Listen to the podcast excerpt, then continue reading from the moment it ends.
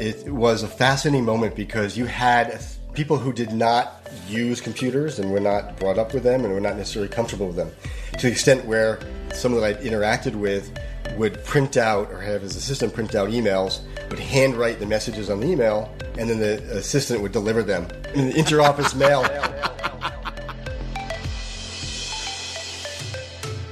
Welcome to Lead with Your Brand, the podcast that explores exceptional career success stories, inspiring and insightful personal brand journeys that answer the question Are you coffee or are you Starbucks? Fascinating conversations with leaders about their career breakthroughs from entertainment, tech, media, and more. You'll learn how they've turned up the volume on their brand to unlock success. Firsthand, uncensored, and real, as told by people who've been there and plenty of inspiration and practical tools to help you lead with your brand every day as you drive towards your next career breakthrough. And now, here's your host, personal branding expert, diversity advocate, and keynote speaker, Jason Patria. Hey everybody, Jason Patria here, and you are listening to the Lead with Your Brand podcast, which is the podcast for folks just like you who are looking to turn up the volume, show your value, and lead with your brand to your next career breakthrough. I am super excited for today's show because I have a fabulous guest named Josh Cole, who is the Chief Marketing and Digital Officer of Title Boxing Club and Box Union. But before we get to Josh, I want to talk a little bit about your network because we talk all of the time about your brand. But here's the deal. If a tree falls in the forest and no one hears or sees it, did it really fall? Well, it probably doesn't matter because no one's talking about it if they were not there. And the same thing is true about your brand. Now, as you are in your city and we're starting to reopen with hybrid and in person, in real life events, I want you to think about your exposure and your network even more now. You have got to be strategic and you've got to be thoughtful.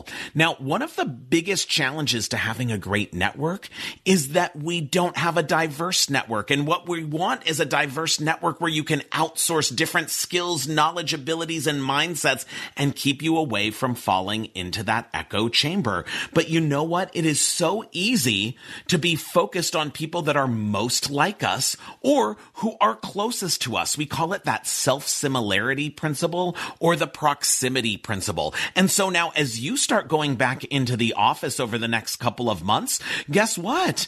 You're going to be sitting with people that do the exact same job as you. So I want you to resist that urge to go to lunch and just look over to the person sitting in the cube next to you and say like, Hey, let's go gra- grab food or grab coffee with the same people that you see all of the time. You've got to bust through that. Now here's your homework. I want you to create a treasure map. That's right. Grab a piece of paper and I want you to map out all of the different unique unique social circles and networks that you are a part of. So I will tell you this. When I was first working on this podcast a year ago with my production team, I thought I was going to have this great season one of guests going through my Rolodex, all of these different types of people. And I put everyone's name on a set of post-its and put it on the wall only to look at it for a second time and realize, wow, I have the most amazing list of LGBTQ plus multiracial people in Los Angeles. And I suddenly thought, wow, here I think I have this huge diverse list of folks but they're actually folks that are super self similar to me and my experience, and they're really close from a physical proximity. So I had to bust through that. So I built this network treasure map and I put all of the clusters. Well, you know, I worked at NBC Universal for 25 years, so I have a pool there. You know what? I grew up in Pasadena. I went to a college prep school where I went to school from being five years old to 18 years old. I realized, wow, that's a cluster. My mom was an educator. I'm in the adult education space. I've got a whole network through her. I'm on the board of directors of the Los Angeles LGBT Center. I am on the National Diversity Advisory Council for the Red Cross. These are all different networks that allow me to connect into different expertise and diverse viewpoints. So I had to redo my guest list for my Lead with Your Brand podcast and say, Hey, I need to go into all of these pools,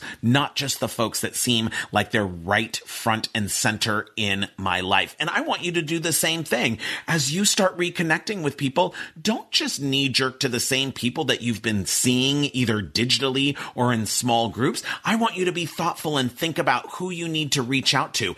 How can you get back into all of the different circles that you are involved with and connect you to broader networks so that you can lead with your brand and amplify your value through your network. Well, I am super excited about today's guest. It is Josh Cole, who is the Chief Marketing and Digital Officer of Title Boxing Club and Box Union. Now, Josh is entering this new role at an exciting time as Box Union Holdings recently acquired a 163 unit franchisor, Title Boxing Club, and its digital platform, Title Boxing Club On Demand. Now, Josh cemented key partnerships and built digital marketing platforms that skyrocketed brand recognition, where I met him back at Universal Studios Parks and Resorts and international trampoline park franchise Sky Zone. As a member of the first digital team for one of Universal Studios' largest divisions, Josh built an e-commerce channel and initiated Universal Studios Hollywood's first social media presence, building followers from zero to 3 million plus as well as creating partnerships with prestigious brands such as Travelocity and Expedia that yielded seven figure annual sales. Over at Skyzone, Josh and his team increased the franchise business's brand recognition through partnerships and events with the Disney Channel and Carnival Cruise Lines, as well as brand integrations in big screen movies and television programs, extensive publicity and social media marketing. During his six year tenure at Sky Zone, the franchise grew from 81 to 210 global locations. I'll be back in just a few moments with Josh Cole.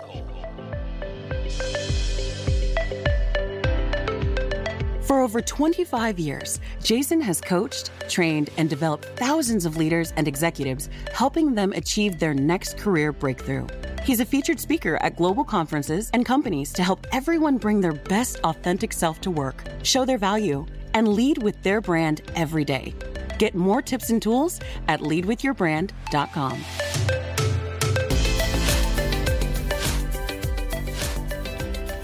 And we're back. I am here with the amazing Josh Cole, who is the Chief Marketing and Digital Officer for Title Boxing Club and Box Union. Josh, what's going on? Hey, Jason, great to uh, talk to you again. It's been a while. You were. Uh, it's been a while. Coworkers a long time ago. Exactly, but at least we we get to to see each other on LinkedIn and all of these things that happened during the pandemic, right? We do, and it's a pleasure seeing how you're uh, progressing your career and all the stuff you're doing. is very impressive. So, congratulations. Oh, thank you. And congrats to you too, Josh. I know this spring you took on a new and exciting role. So tell me, when you first meet people, how do you explain who you are and what you are doing nowadays? I did. So two months ago, I changed jobs. I had been at my previous company for uh, six and a half years. So I was used to that explanation. And so now I'm just, uh, you know, getting warmed up with my new explanation. But I'm the chief. so uh, it might not be as smooth as it would have been if you asked me three months ago with the old job. But in any event, I'm the chief marketing and chief digital officer for the largest combined fitness boxing brand. And I always pause to remind people it's not boxing in a ring, hitting and getting hit. Because usually that's the first question I get. Like, oh, okay, if I try that, is someone going to hit me? No, it's, it's the group classes with hanging uh, heavy bags. So it's an instructor led class boxing inspired. Everyone has their own bag. There are private training sessions as well, but those private training sessions tend to be you getting instruction from a, a coach. Uh, but again, not hitting or getting hit by a person. So it's all about fitness and it's all about mental wellness. So my job is to introduce as many people as possible to Title Boxing Club, which has about 100, 160. So it's the largest brand in the fitness boxing space. And wow. Box Union, which is a boutique brand uh, based out here in LA where I am. And uh, so, uh, yeah, so I bring people uh, in, hopefully, to come and join a class, and they see what a great workout it is, and they want to uh, become members, hopefully. So, uh, one thing I, I, do mention always is that we talk about the fitness, and people think about the fitness, but we're also we consider ourselves to be, and we're sure we are, a mental wellness uh, company as well, because something yeah. really special about boxing when you're hitting the bags it releases endorphins and you're in the in the flow state when you're thinking about those combinations which can get pretty complex which means you can't think about homework or stress or your boss or relationships. You're just in the moment. So it's very stress relieving. So I always encourage people to come uh, check out just what a great workout is for the body and the mind. So I don't know if that answered your question, but that's, that's what I'm doing now. I'm uh, now, Josh, I wanted to talk to you because you have this amazing career in the digital and brand marketing space. In fact, you know, we were reminiscing because we met each other 20 years ago at the uh, the opening of, of Universal Studios Japan back in Osaka. And you look the same. I don't know how you've done it. Like I look at least uh, 21 years older.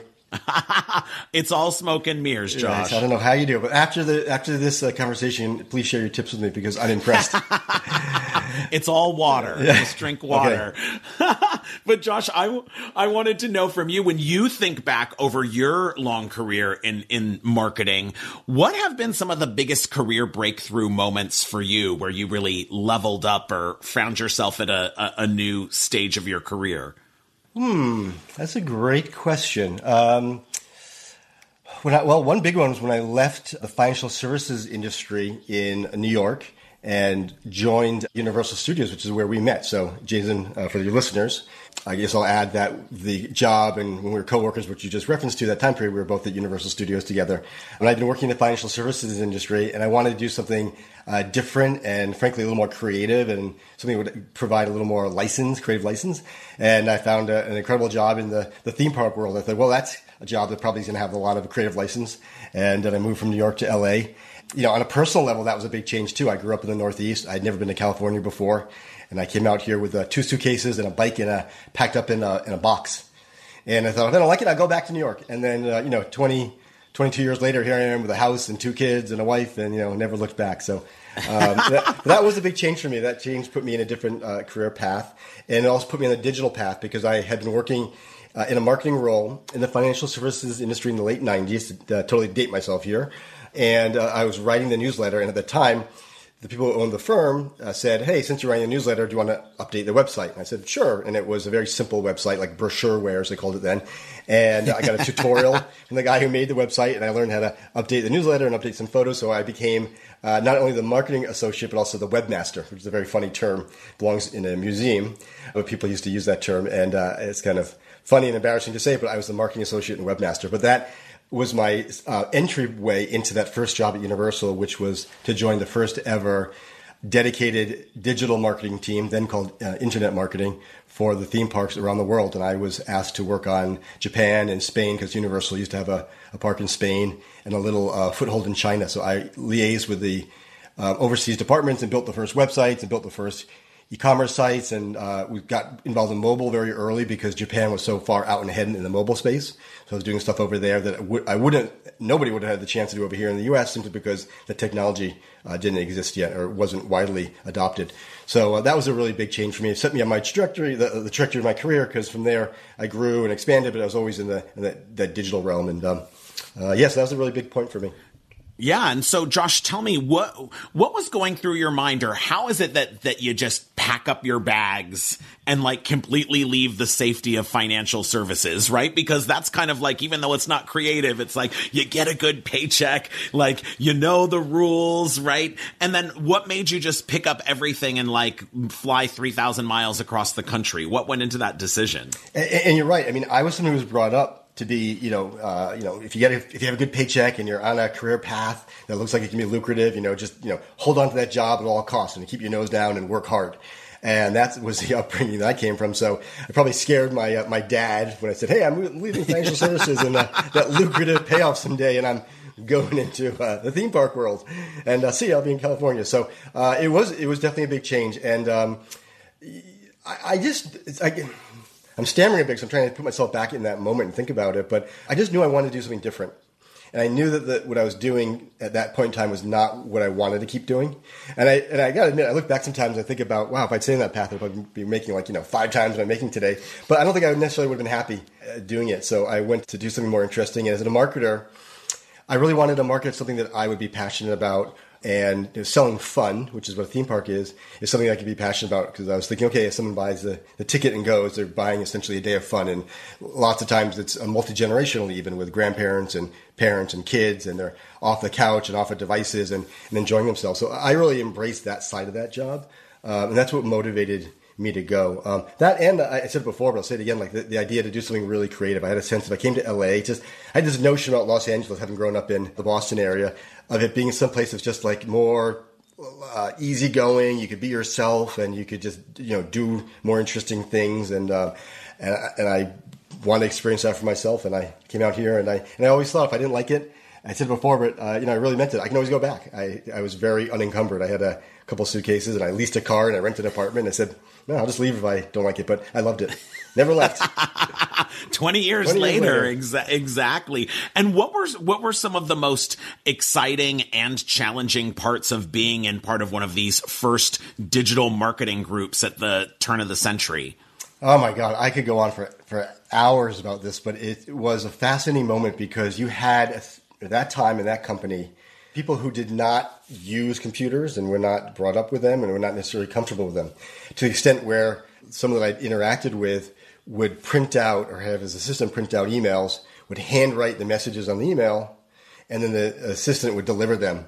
And here, you know, you've done get an interoffice mail, but you know the interoffice mail, and it would be an email printed out, and his response. And I'm like, okay, do I respond by paper or do I email? So I email him back, and then I get another interoffice with the, the, the, the, you know the next one. It was a, the oddest way to have a, a stream of communication, but you're dealing with people who were begrudgingly dealing or having to put money into something they didn't understand and didn't necessarily want to do.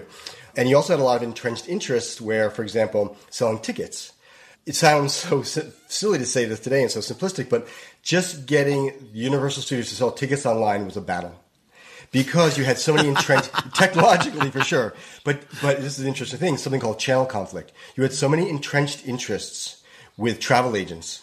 So for years, mm-hmm. for decades, you had a sales department who was incentivized through uh, bonuses, sales incentive plans, based on how many tickets they sold through their sales channels, which could be travel agents, it could be Costco. They were these were offline sales channels. And so when I came along and said, "Okay, hey, I'm a, the guy who's on this new internet team, and we're going to launch an e-commerce store, and we're going to go right to the people," everyone who had that entrenched interest said, "Like, you know, like hell you are. No, you're not. Why would you do that? You're going to you're going to piss off the travel agents. They make up 90% of our business. And you're going to, the retailers have to have the best price. Otherwise, they're not going to put us in their stores. And, and it was a crazy, crazy thing to just get an approval. And I'll give you an example at Universal Studios Japan. All the entrenched interests there said, no, you cannot do e-commerce. And some of the people who worked at Universal wow. Studios Japan came from travel agencies. Like the travel agents embedded folks into the sales department because they knew travel. Yeah. He said no way because their their loyalty was to the the, uh, the company. So I had to go all the way up to the president of International and make my case, and they said, okay, you can sell 400 tickets a day, and that was it. So we had to cap. or, or, we had to cap our sales at 400 a day, and we were selling it every day. I'm like, we sold out again. You know, we sold out again. so that again. And so then we get to 500 and 600, but that was the process. Uh, that was an example of the process that it took to get approval for things that, you know, when we first started doing printed home tickets, I have so many memories, Jason. It's, uh, you know, going for days, but here's another one. Printed home tickets. I moved out of the international realm, moved to domestic. This is for Universal Studios Hollywood here in Los Angeles.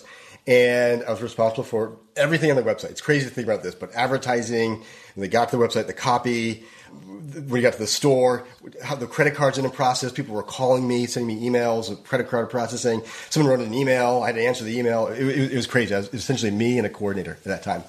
And I had this idea, we'll launch print at home tickets. We can actually print your ticket through a printer. Now, uh, again, I say this and I feel like a dinosaur even saying this, but it is funny from the historical standpoint. And I had this great idea, like, we'll, we'll just set a, we have to mail them, we'll save money, they don't get lost in the mail.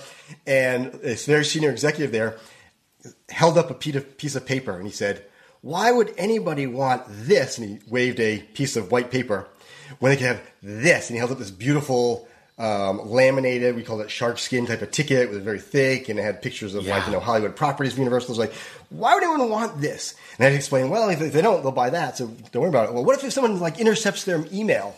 And, uh, you know, so again, getting that approved was a battle. So it's just funny to think about all the things today that are just absolute and utter just I was saying no brainer, but no, they're just taken for granted. But someone yeah. at some point in time had to go fight for them. So it makes me think like everything that we deal with that we don't even think twice about, someone that was different than before, someone had to go make the case for and uh, and fight for. So I did some of that uh, at Universal in the e-commerce and uh, digital marketing worlds. and then, of course, social media came along, and you grew that to something crazy and wild, right? Yeah, I know. It, um, claim to fame, if I can call it that, at least in my own mind. All of the original social platforms, I registered the uh, account for Universal Studios Hollywood. For, so Facebook, for example, I remember to this day registering it, liking it, and then my coordinator and our intern were the next two people. So I still remember the first three people who liked the page. Now it has like three, four million people, and like you know, twenty, you know, fifteen years later, no one remembers my name, but I still remember the day. And I had to art, you know, go basically argue with our lawyer why it would be okay to have a Facebook page, and I had to agree to what we would do under what circumstances I would agree to take it down. So basically, I had to go in there and say, okay, if this goes wrong, if this goes wrong, this goes wrong, we'll take it down. If someone posts this, this is how we're going to react. I had to have a whole plan for how we're going to manage the content. So yeah, we took that and uh, and grew it. And, and, digital advertising is another one because again, no brainer like doing paid search. Like you know, it's the backbone of a marketing or advertising. Yeah. Program today is paid search. Everyone does paid search. You'd be crazy not to, but like getting money to do paid search was also hard because all the money was going to TV and radio and I, again, an entrenched interest. And if I took money out of that, it was removing money from what was done for many, many years and moving over there. So it had to fight a, a battle for that. But that was actually a fairly easy one because we did it, and I was able to say, "Look, we put this money in, and look what we got all the clicks, and these people bought and made money." And they're like, "Okay, we'll put more money in." So that one actually was one of the easier, easier arguments to win. Exactly, because we could never really prove how many people bought off of a billboard or a radio spot, yeah, right? Yeah, exactly. So the, the, I remember the president of Universal Studios Hollywood said, "This is great. I can actually measure it." So uh, yeah, that worked. That was a little bit of an easier thing to convince people they should do. And Josh, what's another great career breakthrough that you've had looking back? You know, when I when I left Universal, I was very much in the digital space. So I was tangential and owning the website. I was tangential to everything. So there's a press release went out. I'd have to coordinate with the, the PR team to what would, what would we put on the website, and you know what would the, what would the traffic look like, and uh, what would they see. And uh, when a promotion was done offline, we need the online landing page. If a, a partnership was done with Chase or Mastercard, we'd, we'd have uh, you know a little microsite. But someone else owned it. When I left Universal and I went to Skyzone which is the world's the first and the world's largest uh, chain of indoor trampoline parks. Again, selling fun. Um, the main reason I went was that I had the chance to become the CMO and all those things that I was tangentially involved in, I now was responsible for the brand. And suddenly, the guy who I was always the guy who was taking money out of brand marketing and putting it into digital. suddenly, I'm like, well, maybe brand marketing isn't so bad after all. We, we should put a little more money into brand marketing. So you know, it changes your perspective when you're responsible for everything. But uh, it was a really good opportunity for me to really spread my wings and have to fly. And uh, it's a small company, and I started it was uh, just three other people and I in the marketing department. Grew to be closer to uh, I think around 14 when I left, roughly. But there really weren't a lot of people to ask, you know, questions to, to rely on, or more senior people like there always were at Universal. And suddenly, like people were looking to me to make decisions and decisions about things that previously I could go to my peer who was the the VP of publicity, and now I was running publicity, or the VP of creative, and now I was ultimately responsible for creative decisions. So that was really scary in some ways. To like, wait, is they really giving me this responsibility? they surely want to do that, uh, they did and uh, it lasted six and a half years. So I, I, I, adapted, but it was definitely one of those moments where you have to kind of grow up and you know take on a lot more and be humble about it and acknowledge what you don't know and uh, quickly figure that out uh, and uh, have a lot of people you can call to ask questions to. That's that's that's the key part. Know when to ask a question. know who to ask it to. Know when and who to ask. So, Josh, how would you describe your brand as an executive, as a chief marketing officer? A couple things come to mind. One is I like to always be knowledge based. So I want to make my decisions and recommendations and give feedback to people as much as I can based on knowledge. And uh, I think that, you know, that, that sounds very obvious, but uh, in the marketing world, there's a lot of uh, opinion and I think this, I think that, or, you know, I like this better because it's subjectively what I like. But I, I try to be very much based in either data or benchmarking what other companies are doing or other types of knowledge that maybe I can read or pick up in uh, uh, uh, you know books or magazines. So yeah, so I really try to be a knowledge based person and try to you know be that type of leader and, and model that type of uh, behavior. Integrity is very important to me. I, I, like to believe that if you go and talk to people who worked for me and worked with me, they would say that I'm very trustworthy and honest and don't you know don't don't play games, don't play politics. So I really try to uh, lead with integrity and to model that type of behavior also. And uh, I try to be very empowering as a leader. So it's very important for me that the people who work for me feel empowered.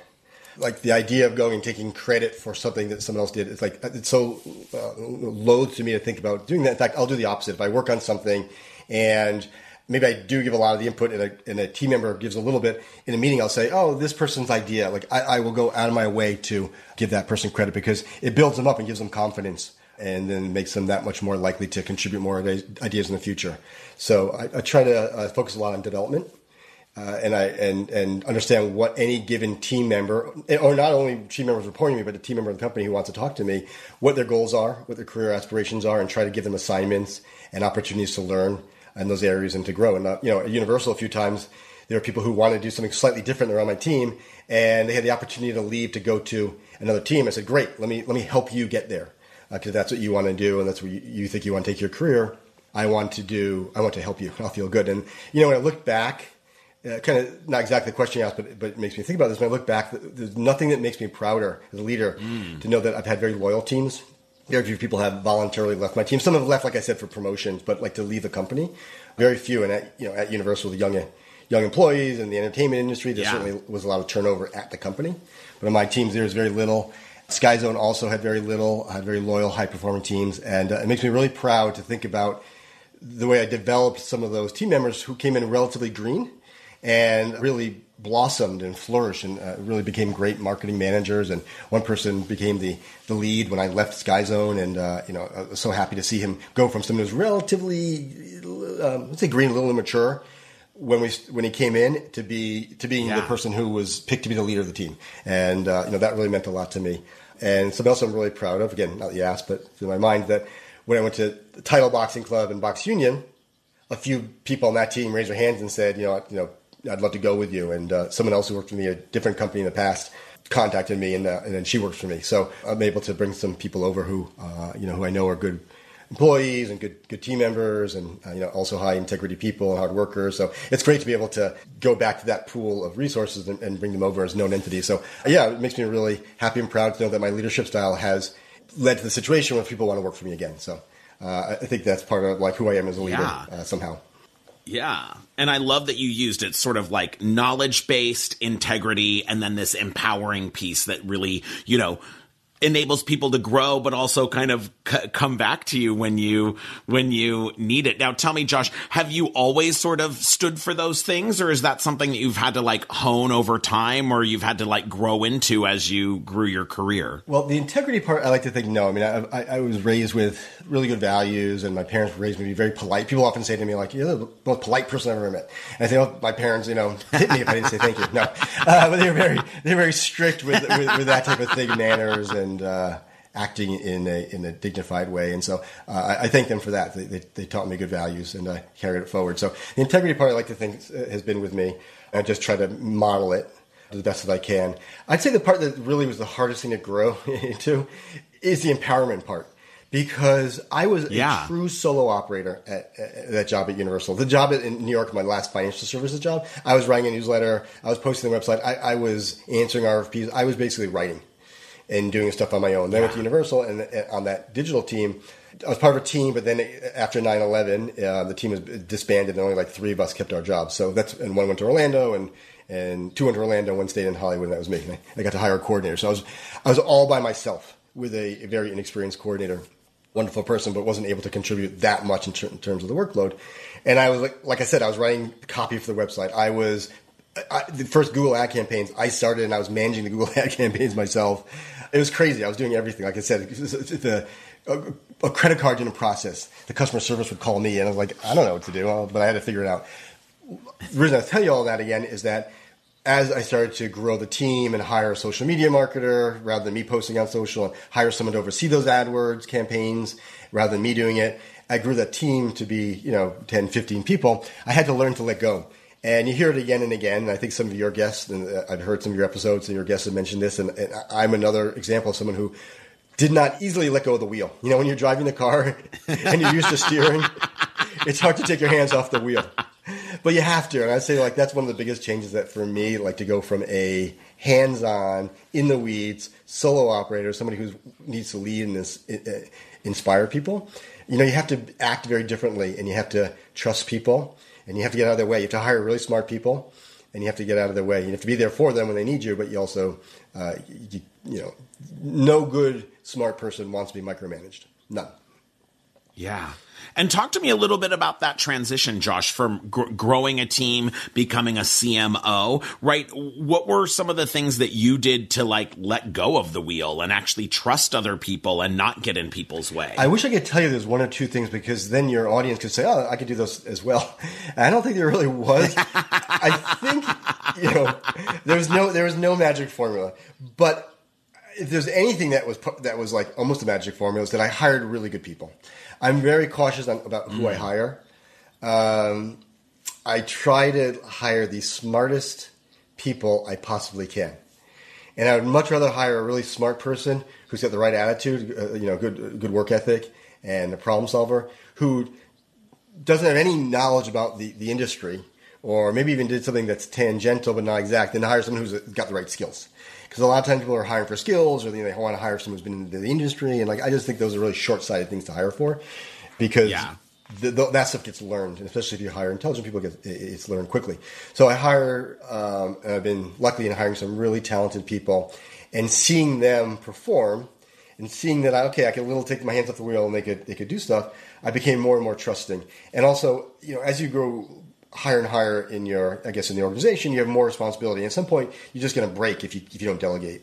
And so there's certain things that I just had to delegate. And when the those smart people I hired were doing a good job, I said, "Great." And then I saw pretty quickly that they work better when they own stuff, and they had a, when you have a sense of ownership. And I said, "You know, that makes sense to me. That's where I am." So I realized pretty quickly you, you got to get out of their way. You've got to, you, like I said, you got to be there for them when they need you, but you don't want to be there when they, they don't need you. And you also have to let them trip and fall. And um, you have to acknowledge that they're not necessarily going to do things the way you did it, and maybe not in the right, the same order. but they're, uh, but that's okay. That's okay. Yeah. So I wanted to talk to you because you're a CMO, right? And you've got all this digital expertise. When you think about being a great marketer, what are some of the things that you use to market the different products and experiences that, that you market that you think anyone could use to market themselves in their own career? I was somebody who thought, um, again, based on probably the way I was raised, like if you keep your nose down and work hard and do a great job and deliver results, things are going to work out and, and, and, and everything's going to be okay. And to some extent, I do believe that's true because you will earn promotions, but to some extent, it's not true. At some point in my career, I realized there are people who are just better at networking than me or who were uh, uh, more boastful than I was and more um, I was going to say self-aggrandizing, but that sounds a little critical. More prone to singing their own praises or pointing out the stuff they did. And, and, I really didn't do that when I was, you know, especially when I go back to like when I was a manager at Universal. I didn't. And, and that was okay to get me uh, promoted to director. But I think I realized at some point, if I want to be yeah. a VP, I've got to have a little bit of a bigger presence. I think that the, the fact is that we have to be our own PR agents uh, in our career. And um, I, I didn't do a lot of that when I was younger. Like I said, yeah. at some point in time, I said, I just got to start. I got to get out there. I got to talk to more people. I got to make sure they know what I'm doing. I've got to not just do a good job, but I got to like you know make sure other people are aware of that and appreciate that. And uh, so I think that the, the, the the PR point is the biggest part because you know. Um, I'm sure there are people who take ads out for themselves and do some paid advertising, but that, I've never tried that. but but let's talk, Josh, about your digital presence. Like, what recommendations would you have for people? Because of course, we reconnected on LinkedIn, and even though we haven't seen each other in you know a long time, I'm I'm constantly seeing like really interesting, smart things that you're posting there. So, what recommendations do you have for people about managing their own digital presence from a professional standpoint? Uh, yeah, great question. I, I'm a big believer in LinkedIn, and it suits my personality in that you know I like to write. So um, I think if you go back and look at some of the posts that I've, I've written, they're longer than probably a lot of other posts. But I try to uh, you know build that brand that I was mentioning before of knowledge. And it's one thing to have knowledge; it's another thing to have knowledge and share it. So part of who I want to be as leaders, I want to be someone who not only accumulates knowledge but shares it whenever appropriate. And that can be in a, one-on-one conversation with a team member. That could be in a, a, team meeting when you pause and explain, okay, the reason I'm bringing this up is because I saw that XYZ other company is doing this and we can glean something from it, you know, to pause and do a little uh, knowledge sharing. I think LinkedIn is a great place to, to do that. So I decided about, I don't know, a year, two years ago, especially during COVID when I was, you know, working from home, I did a little bit, bit more of it, is I'm going to write a couple articles on LinkedIn. I'm going to write some posts that share some observations. And, uh, you know, I definitely was nervous when I hit submit in the first one or two, like I think most people are, because like, what if no one likes it? But you realize, well, it's okay. But I, I've, I've tried to be uh, somebody who is, shares information on there and uh, not not just uh, self promoting. But I think at the same time, you do have to self promote a bit, and you do have to say, "Hey, I had this win, and here it is." And the, the good thing about LinkedIn is that it's you know it's, overall it's a positive environment, right? So people are there to support you, and I'll see yeah. I see a post from someone says like, "My life's dream was to work at X company, and I finally got it." After 20 applications, they get like 10,000 likes because people, you know, want to be supportive. So I think that by and large, if you put information out or uh, people will support it. So it is a good opportunity also to to do some of that own you know personal PR. And it's a great place to network. Obviously, know, I've met so many people. I was a terrible networker most of my career, and now I've. It's actually one of my direct reports. My current job at Box Union Title said to me, "My God, you know everybody," because I was like reaching out to people, getting information. I said, "It's funny you should say that because you know she was actually saying what a great networker I seem networker I seem to be, and she said I want to learn how to do that." And I said I was not up until you know a few years ago where I made a conscious effort, and I've done a lot of that through LinkedIn. I've just reached out to some people and I've started conversations and vice versa, and I try to respond to as many people as possible. It's hard, but I try. Yeah. And and what give give us a hack. Give us a hack because people tell me all the time like, "Well, I'm on LinkedIn, but I don't want to reach out to people or I don't want to I don't want to feel like I'm a stalker." How do you kind of reach out to people in a way that feels natural and of service knowledge based in the way that you're describing? Last week I took part in a CMO breakfast. And it was a roundtable discussion. It was moderated and I was invited to join it, and I took an hour out of my day and I did it, and it was a really good conversation. And I noted like three or four people who said things in there who were fellow CMOs that were interesting to me, and I reached out to them and said, "Hey, you said this. I was in this thing meeting with you this morning. I Don't know if you remember. Uh, great conversation." And you said X, and it resonated with me. And I want to thank you for your comment and uh, thought provoking comment. Everyone responds to that because it's, it's, it's yeah. I'm not selling something. I'd love to connect with you and you know, and like you know, have no ulterior motive, and uh, something like like that. This will give you specific. That's that's a, a particular case. Was in that that session together. But there are things like that where I'll see people have said something, or if I've heard it. Um, sometimes I hear someone on a podcast, and I'll reach out. I gotta say, sometimes I've reached out to other CMOs at some big companies, and they've not, they, they haven't responded. But I don't take it personally because I myself can't respond to all because I'm inundated, yeah. and I'm not a, a, CMO at a small company. So I mean, I can only imagine a big company. But a lot of times they have, and a, lot, and a couple times I've said, "Hey, do you want to?" We have X Y Z in common, and uh, get a conversation going. And I've said, "Hey, if you ever want to." Have a webcam or a Zoom or something like that, and uh, love to connect. And I've actually had a, quite a few Zoom one-on-one conversations with either uh, you know high-level marketing people at a variety of companies, and that person had no ulterior motive, and I had no ulterior motive, but it's good for creating a connection. So I know you know I guess it, I guess it's to find a natural way to connect, to comment on something specific if possible. No one wants to be sold to. No one. You know, the worst thing is when you see something you're like, oh god, this person wants to sell me something, and even the you know, hey, I see there are people in common, and like, yeah, know, exactly. Wants to sell me something. Uh, yeah, there's nothing personal.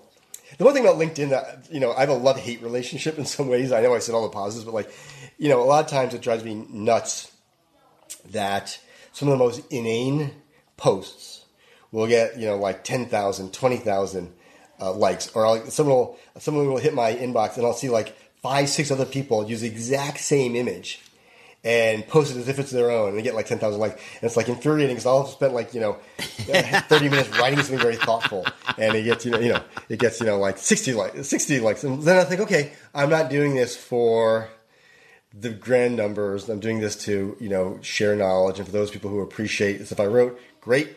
And rather have one really quality connection than you know ten thousand people who like something and move on and forget. So yeah. I try to aim for aim for quality. Absolutely. It's all about the right strategy. A quick uh, set of final questions for you, Josh. What is your favorite brand since we're talking all about brands? What, what brand are you obsessed with? One that I'm really interested in is, I find fascinating, is uh, Tesla because they don't advertise. And like to think about like the brand that was built, the strength of that brand on the personality of Elon Musk and his statements and the fact that they're, you know, outrageous statements a lot of the times and outrageous actions. uh, to me, it is really fascinating to think about like how that brand became as prestigious as it did without any, really any, to my knowledge, traditional advertising or marketing. If you were a type of car, Josh, what type of car would you be? I think I'll go with a Tesla. I own a Model 3. I love it. I, I, I love it. Like my whole life, I, I had very utilitarian cars, and uh, I think it's part of like growing up in uh, in New England. It's like uh, you know, a lot of people there think a car is a you know a, a, device to get you from A to B, and uh, you know if it's dense, it just shows you've lived an interesting life and you went camping. But you know, I moved to LA, and uh, and, and at first I resisted the, the car culture. But the first car that really captivated my imagination and made me want to splurge was a Tesla, and it was the leapfrogging of technology because there were there, you didn't have incremental change in terms of like you know you know you know this got a little better or that got a little better. It was a okay. I'm gonna get, I'm gonna remove the dashboard yeah. as you currently know it. and I'm gonna put a, a screen in there and things of that nature. And finally, Josh, what's the best career advice that you'd like to pass on to our listeners? I would say, especially for listeners who might be earlier in their career, let me start there. I like to advise people who ask me that question to get as much knowledge about as many areas of, of business as possible. And one thing that I did that served me very well at, at, when I came up through the ranks, go back to our our, our uh, shared former employer of Universal because it was very foundational to my career, is I would have lunch sometimes with the VP of Finance, and I'd ask them questions about like you know what do you do, and I, I would be a sponge. And sometimes I would like, talk to someone in operations and I'd ask questions. I'd be a sponge. And you know, most people tend to like to talk about themselves. And if you say like, "What are some challenges you guys overcame recently?" or "What are some things you're proud of you guys have done?" like very few people won't answer that question, and usually will answer it at length because it's you know you get to talk about something that makes you happy and proud. And I would ask those questions, and I would just absorb it really served me well because while I wasn't necessarily responsible for operations, I learned quite a bit about it through those conversations and, and finance. And um, as you become a senior executive, you're asked about you ask questions you're supposed to know things that you're not necessarily going to know if you're running you know growth advertising campaigns you're not going to get that exposure or if you're doing publicity or if you're uh, doing partner promotions you might get really good at that, that, area and certain skills that go along with those areas but like you know the, you know now suddenly as a senior executive you're making a strategic decision about the company especially if you're working a smaller company uh, or um, even a mid-sized company as a senior executive, you might get pulled into all types of stuff, HR stuff, and uh, you know uh, things having to do with how you capitalize the company. So you need to have to be to be productive and to be helpful in those conversations. You need to be able to draw on a lot of information. I, am ending where I started, which is to be knowledge based. But you know, learn as much as you can about as many areas of business as you can, and it will serve you well as you progress uh, into higher ranking positions and positions of authority.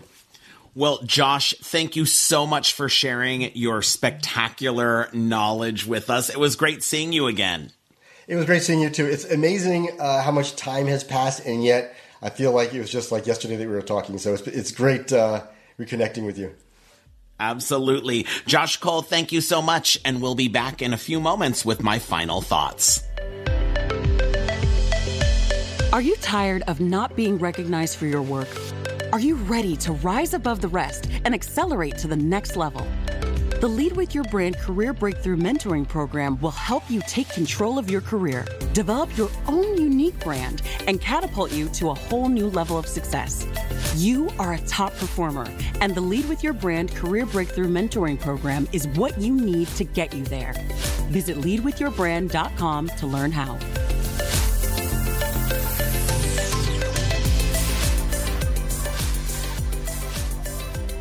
Wow. I just loved reconnecting and talking to Josh Cole, the Chief Marketing and Digital Officer for the Boxing Club and Box Union. You know, he had so many great tidbits, and I loved going down memory lane to just think about how far we've come from a digital perspective. But you know what really stood out to me from Josh was this whole notion of you've got to be a little bit of a content creator on LinkedIn. And I loved how he said earlier in his career, he just, he wasn't good at networking but today his staff thinks of him as a great networker. And he shared all of those crisp little tips, right? You've got to say smart things. You've got to publish. You've got to go ahead and reach out to people and thank them and be of service and share knowledge. It's not just a game of being a Kim Kardashian social influencer. It's not about the number of likes. It's about those quality of connections. Well, that's our show for today. If you enjoyed it, make sure that you're following us on iTunes or Spotify or wherever you get your podcasts so you get your new show every single Tuesday. And of course, follow me on social media. I'm at Jason Patria on all social platforms and check out LinkedIn where I share tons of fun knowledge and tips and tricks on how you can lead with your brand to your next career breakthrough. And remember, in your career, do not be a boring old commodity like coffee, make sure you are that super premium brand just like Starbucks. You've been listening to Lead with Your Brand, the podcast that explores and uncovers exceptional career success stories and inspiring personal brand journeys with your host, personal branding expert, diversity advocate, and keynote speaker, Jason Patria.